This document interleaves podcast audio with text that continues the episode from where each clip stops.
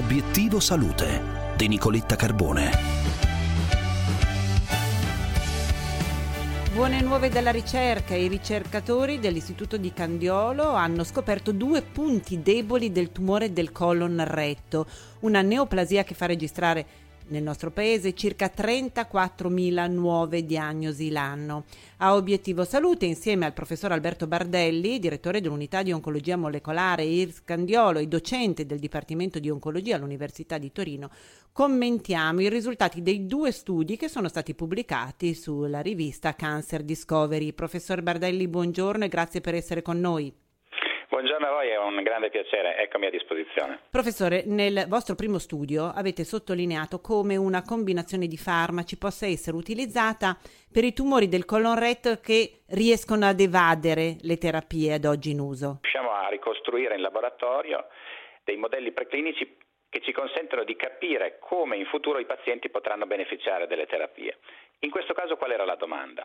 Eh, le nuove immunoterapie che eh, diciamo, sono state proposte nei, negli anni scorsi sono estremamente efficaci, ma ne beneficiano solo una parte dei pazienti. Perché? Perché i tumori, per esempio i tumori del colon retto, hanno imparato nel corso della loro evoluzione a nascondersi, sono un po' stealth, sono come dei bombardieri tutti neri e noi vorremmo accenderli con i radar. Ecco, il primo studio ci dimostra come questo sia possibile, usare una combinazione di farmaci per far sì che un tumore che noi diciamo freddo, quindi non responsivo all'immunoterapia, si accenda ai radar e venga visto dal sistema immunitario. Questo va detto, potrà essere futuro prossimo, ma non è ancora oggi e quindi diciamo, ci stiamo lavorando, siamo ventre a terra e eh, credo che diciamo, nei prossimi anni questo potrà essere messo a disposizione dei pazienti.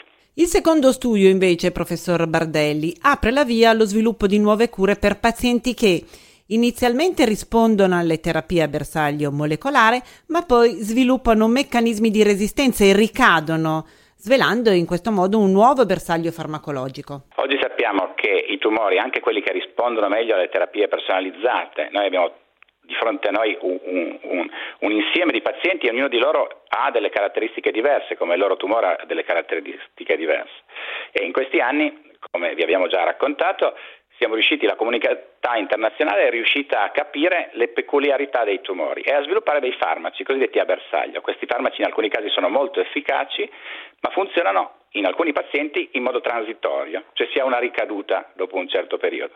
La scoperta sta proprio in quello, nell'aver trovato forse la vulnerabilità, io penso davvero che sia così, di questi tumori, un, un tallone d'Achille che fa sì che i tumori che sviluppano resistenza rimangano sensibili a un nuovo diciamo, meccanismo molecolare. Grazie professor Bardelli, anticipo che il professor Bardelli sarà ospite della puntata di Obiettivo Salute Weekend, torneremo a parlare degli studi ma anche del progetto Pegasus, la biopsia liquida che eh, riesce a indirizzare il trattamento post-chirurgico del tumore al colon. Professore, l'aspetto sabato, intanto le auguro buona giornata. Buona giornata a tutti e grazie per la disponibilità. Bene, per oggi è tutto. Come ogni giorno vi aspetto subito dopo il GR di apertura del palinsesto, quindi domani, dopo le, il GR delle 6 per iniziare insieme una nuova giornata. Un saluto da Nicoletta.